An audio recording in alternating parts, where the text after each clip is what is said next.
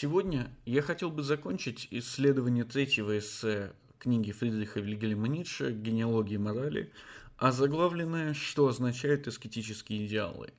и вместе с тем закончить исследование всей книги целиком.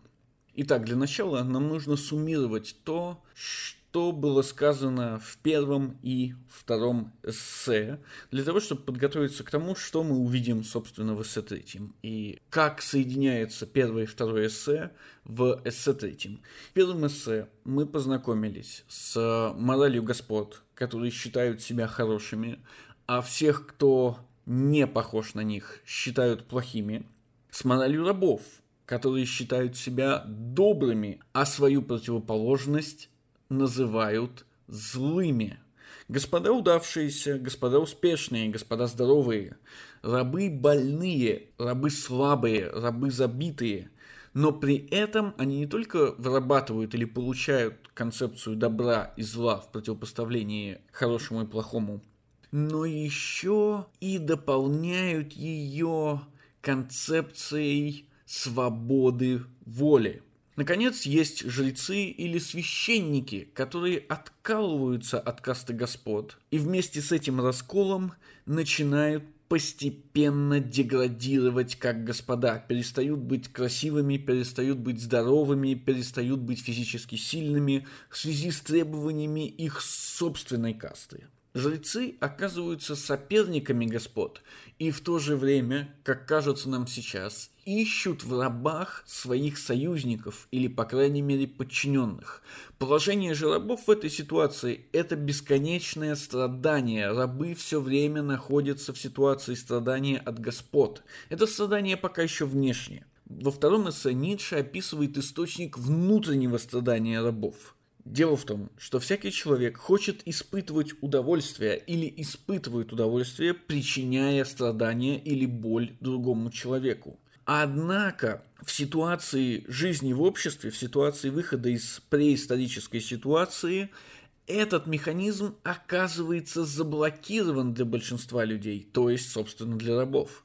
Живущие в обществе больше не могут причинять вред друг другу или наслаждаться зрелищем того, как причиняет вред другому человеку на их глазах. Таким образом, желание навредить другому и невозможность сделать это в купе с представлением о вине и долге о которых мы говорили ранее, заставляют человека или подталкивают человека, подталкивают раба к тому, чтобы причинять вред самому себе, к тому, чтобы начать причинять духовные страдания самому себе. Таким образом, к третьему эссе мы видим положение рабов.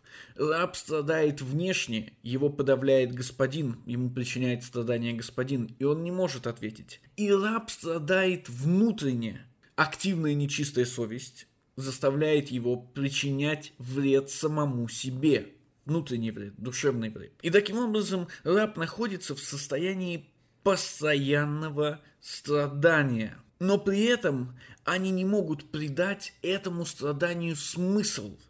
Они все еще называют себя добрыми, а Господь злыми, они все еще заявляют, что их внешнее страдание есть результат их собственного выбора, а не положение, в котором они оказались естественным образом.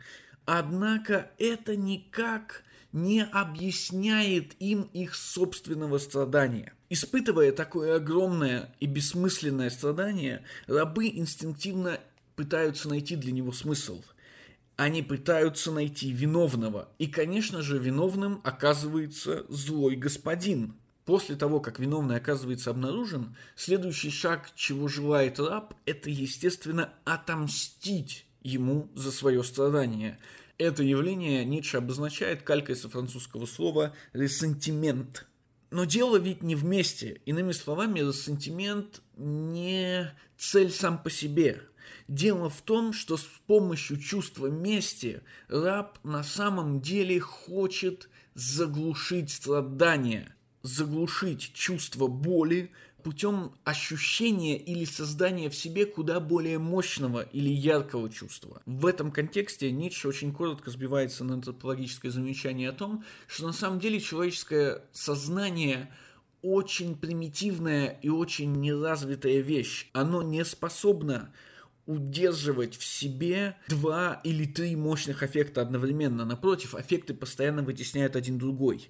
И когда раб ощущает невыносимое страдание, он ищет способ заглушить его. И он придумывает себе месть, придумывает себе чувство мести, которое и заглушает боль. Проблема заключается, естественно, в том, что такой подход рабов к их положению оказывается разрушительным как для них самих, так и для общества в целом. Именно в этот момент на сцену выходит жрец. Жрец собирается оградить окружающий мир от желания раба отомстить ему – жрец собирается найти более безопасное обезболивающее, чем то обезболивающее, которое сам по себе находит раб то есть чем то обезболивающее, которое заключается вместе. Отчасти потому, что, во-первых, и сам жрец является частью господ, то есть, скорее всего, окажется тем, кому отомстят. Отчасти же потому, что он собирается подчинить рабов своей власти – он собирается победить господ, наконец-то найдя способ безнасильственного подчинения рабов. Итак, жрец придумывает обезболивающие для рабов. Ницше говорит их три. Одно из них краткосрочное, одно из них среднесрочное и одно из них долгосрочное. Первым обезболивающим, краткосрочным, самым простым и самым безопасным является машинальная деятельность. Раб испытывает страдания, он приходит к жрецу, и жрец говорит ему, «Тебя мучает совесть, я знаю, что тебе нужно. На самом деле тебя мучает совесть, потому что ты неправильно подумал или неправильно поступил. Помните, как долг и вина связаны, да? Так вот, все, что тебе нужно сделать, это пойти и помолиться. Или пойти и после ужина помедитировать два часа. Или пойти сходить в паломничество в соседний храм, чтобы приложиться устами к поясу Богородицы, или костяшке святого, или какой-нибудь иконе и так далее и тому подобное. Таким образом, у раба появляется очень быстрый способ прекратить свое страдание – сделать его осмысленным, потому что, как вы помните, молитва – это ведь тоже труд. Пост – это ведь тоже труд, медитация – это ведь тоже труд, и уж тем более паломничество, куда бы то ни было, это ведь тоже труд. Иными словами, когда раб занимается машинальной деятельностью, он, конечно, немного страдает, но его голова чем-то занята, и значит, чувство боли из его сознания выдавлено на какой-то очень короткий период. В среднесрочной перспективе второе средство, которое предлагает жрец рабу, это маленькие радости. Чтобы почувствовать себя лучше, нужно помогать другим. Чтобы почувствовать себя лучше, нужно ощутить, что ты лучше в глазах других. А значит, говорит жрец рабу, нужно быть вежливым, нужно быть услужливым, нужно быть мягким и обходительным, нужно помогать другим. В этом смысле Ницше, естественно, смотрит на первые христианские общины, которые фактически занимались постоянной взаимопомощью и представляли из себя некие такие островки спасения в бушующем и очень агрессивно настроенном по отношению к христианам мире. Ницше говорит, вот эти вот маленькие радости оказываются возможным только в состоянии общины, то есть, когда все друг другу оказывают эти самые маленькие услуги, черпая из них соответствующее минимальное удовлетворение.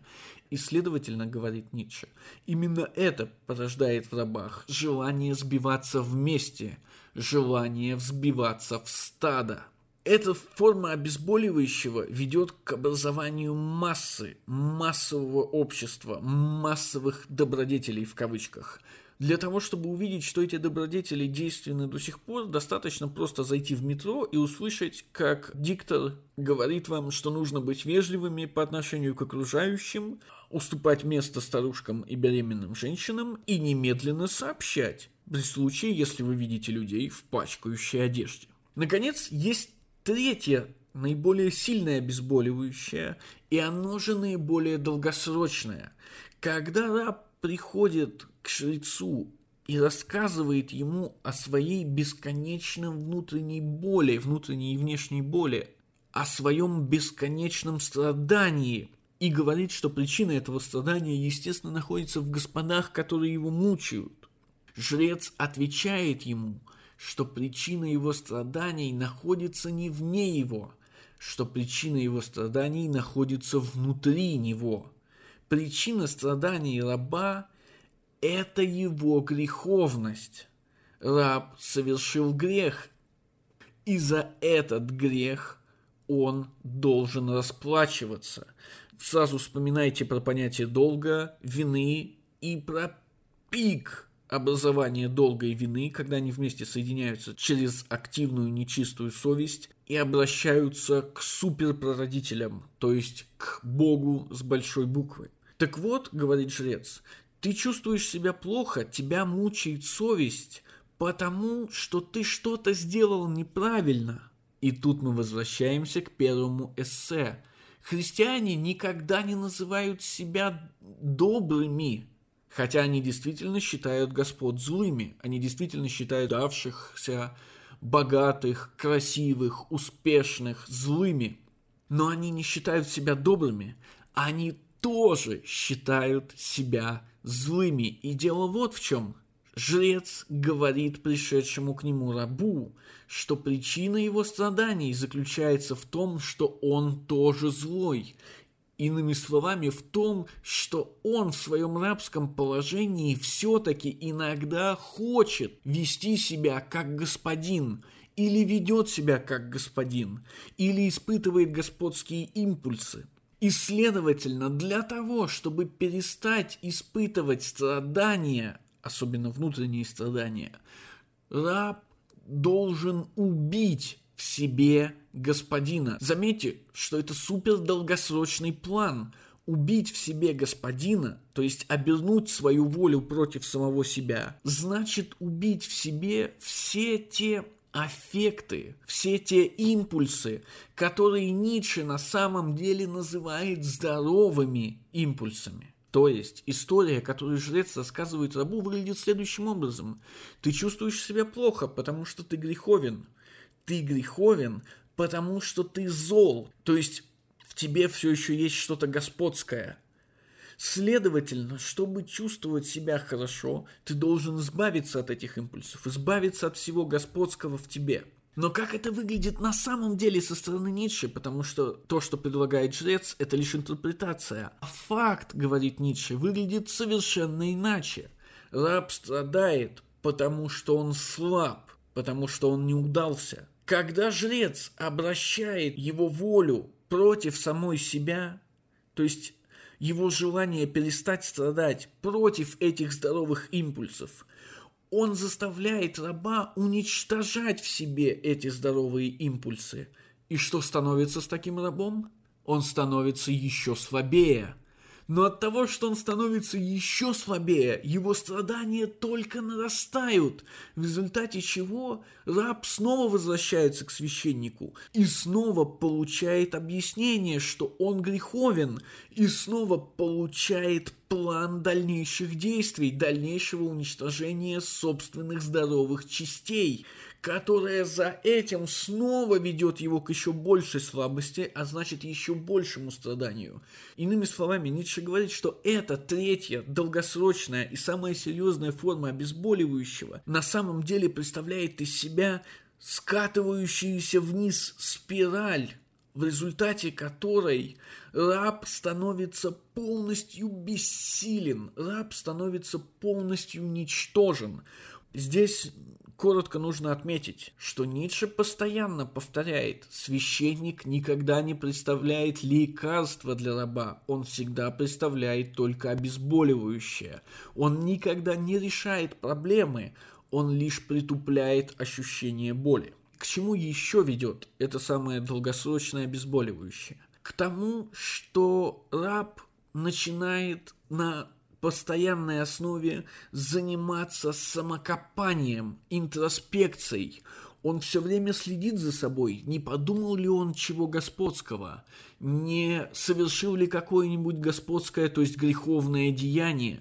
Нет ли в нем такого, что выдает себя за добродетель, но на самом деле является грехом, и так далее, и так далее, и так далее. И второе, что появляется здесь же, это, конечно же, требование правдивости. Раб должен быть правдив в первую очередь по отношению к самому себе, потому что если он не будет правдив, если он не будет ставить истину превыше всего, то его интроспекция окажется абсолютно бессмысленной. Его интроспекция его никуда не приведет. Тут же, конечно же, вступает в действие и несомненная долгая память, которая позволяет рабу, теперь уже наученному долгой памяти, связывать, скажем, события 30-летней давности в его жизни со страданием сегодня, или ультимативно связывать события тысячелетней давности с его страданием сегодня. Я в скобочках поясняю, первородный грех. То, что священник предлагает рабу, Ницше называет аскетическим идеалом. И на самом деле сейчас, в отличие от исследования второго эссе, мы с вами поступили ровно наоборот. Помните, тогда Ницше был очень запутанным в своем повествовании, а мы распутывали его и составляли четкий план. Теперь же Ницше очень четок в своем повествовании, а мы запутываем его. Ницше не начинает третий эссе с отношения священника или жреца и раба. Ницше начинает третий эссе с рассказа о формах аскетического идеала. И сейчас, когда мы увидели, что аскетический идеал означает для раба и что он означает для священника, мы должны посмотреть, а что означает аскетический идеал для всех остальных? В самом первом параграфе или в самом первом афоризме третьего эссе Ницше указывает несколько архетипов отношения к аскетическому идеалу или связи с аскетическим идеалом. Он говорит о художнике, философе, ученом, женщине, большинстве людей или массе, священнике и святом. Но в ходе самого эссе он касается только художника, философа, священника, большинства и, быть может, святого. Ницше начинает с художника. Что составляет аскетический идеал для художника? Если говорить коротко и словами Ницше, либо слишком много, либо ничего вообще – Художник должен быть аскетом, говорит Ницше, чтобы изобразить собственную противоположность. Чтобы описать Ахилла, Гомер по очевидным причинам Ахиллом быть не может. Но он должен быть полной противоположностью Ахилла. Ахилл – это пышущий жизнью господин, это герой с большой буквы. И значит, чтобы увидеть этого героя, Гумер должен быть полной его противоположностью, чтобы понять, каковы качества этого героя. Гумер должен быть его полной противоположностью. Это, с точки зрения Ницше, слишком много. Что значит аскетический идеал, который ничего не означает для художника? С точки зрения Ницше, аскеза, она никогда не серьезна. Она неизбежно в конце пути художника так или иначе будет им высмеяна она будет вывернута наизнанку, она будет растерзана. И в этом смысле художник никогда не был аскетом. Художник никогда не чурался женщин, художник никогда не чурается вина или разгулья, он не чурается веселья, и даже если он по-настоящему мрачен, в следующее мгновение он может быть по-настоящему весел. Что значит аскетический идеал для философа? спрашивает себя Ницше.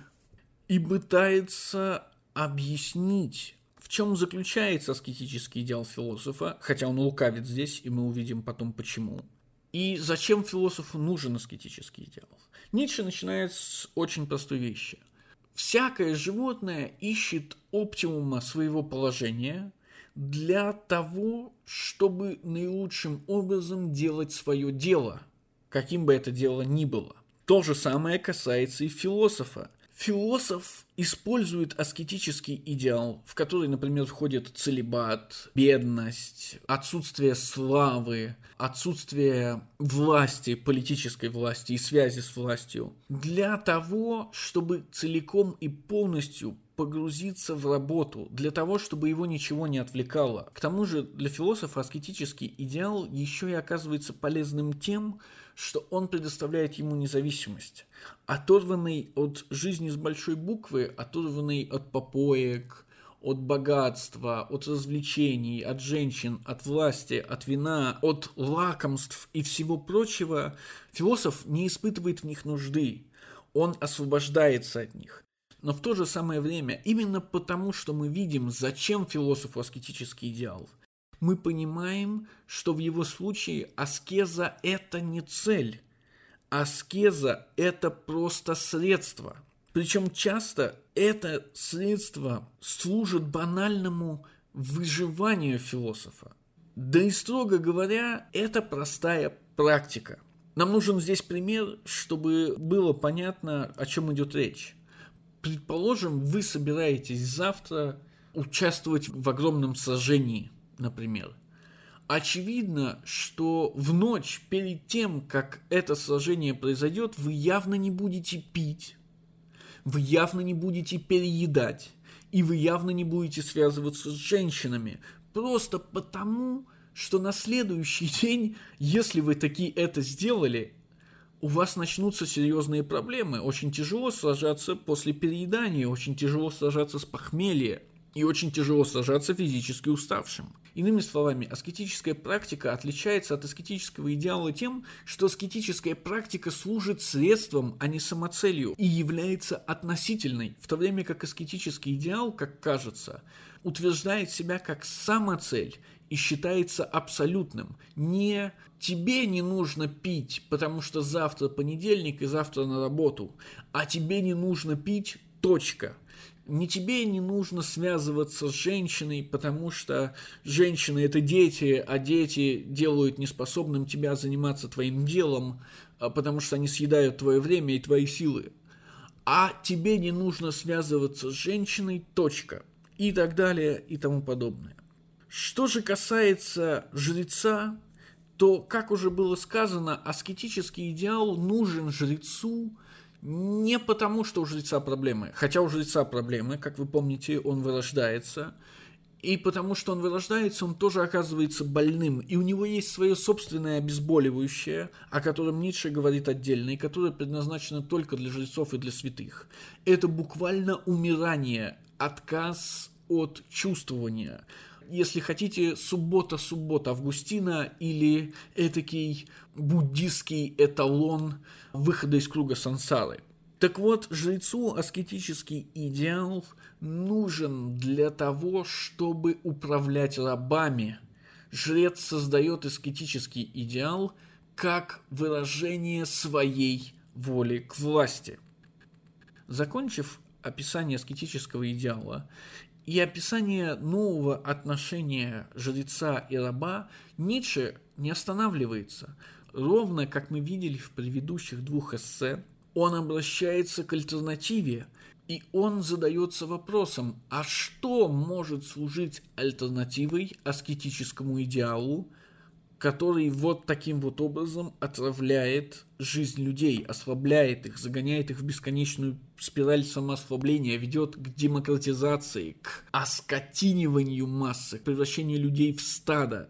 И, естественно, если бы вы спросили интеллигента конца 19-го, начала 20 века, что противостоит организованной религии в современной ему культурной среде, он бы ответил вам «наука». Наука побеждает религию. Наука является альтернативой, наука является ответом на вопросы, на те же самые вопросы, которые ставит религия. Но наука гораздо сильнее, чем религия. И она гораздо успешнее в том, что делает, по крайней мере сейчас. Ницше, естественно, смеется над таким ответом. Почему? Потому что у науки есть миллион проблем – Первое и главное из них заключается в том, что наука абсолютно второстепенна. И тому есть несколько доказательств. Доказательство первое. Наука не может обосновать существование науки. Наука не может ответить на вопрос, зачем наука нужна. Только когда что-то другое отвечает на вопрос, зачем нужна наука, наука оказывается под рукой. Второе. Наука заявляет, что в ее основе лежит поиск истины. Наука заявляет, что она абсолютно правдива. Наука заявляет, что все в ней и, собственно, сама научность в ней сосредоточена вокруг факта отстраненности ученого от того, что он делает, его непредвзятости, его нейтральности.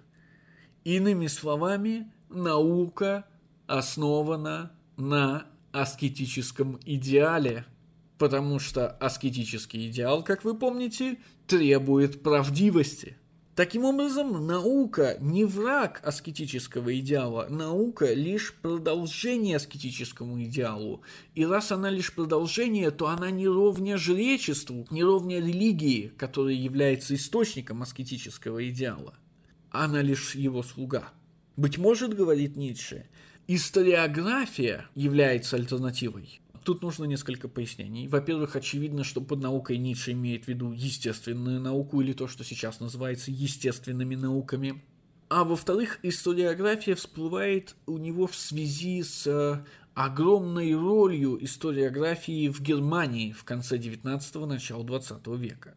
И Ницше действительно задается вопросом, может быть, это историография? Может быть, историки, в отличие от ученых, могут бросить вызов религии и жречеству? И ответ снова нет, потому что, во-первых, история тоже объявляет о собственной объективности, о том, что она стремится к истине, к истине и только к истине. О претензиях Ницше к этому притязанию истории вы можете посмотреть о пользе и вреде истории для жизни.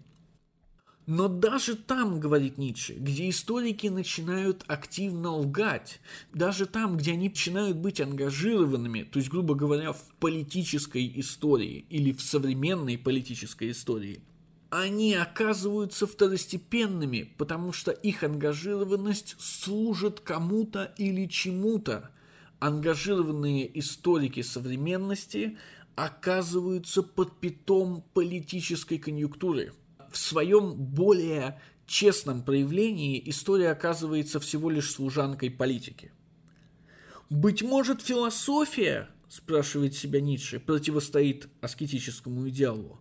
Но мы ведь уже знаем, что философия с самого начала претендует на то, чтобы быть поиском истины. Она оказывается таким же заложником аскетического идеала, или, по крайней мере, той части аскетического идеала, который возносит правдивость в абсолют, как и наука, как и история, как и любой раб, который слушает своего священника. Но для Ницше, естественно, философия, которая воплощает в себе поиск истины, это философия прошлого – а философия, о которой говорит Ницше или которую создает Ницше, это если не философия будущего, то прелюдия к философии будущего. Это философия, стоящая по ту сторону добра и зла. И Ницше объясняет, как это происходит. Дело в том, говорит Ницше, и это звучит довольно забавно и парадоксально, все великие вещи на самом деле упраздняют сами себя – на чем основано требование правдивости? На чем основан аскетический идеал в своей части требования правдивости, в своей части возведения истины в абсолют?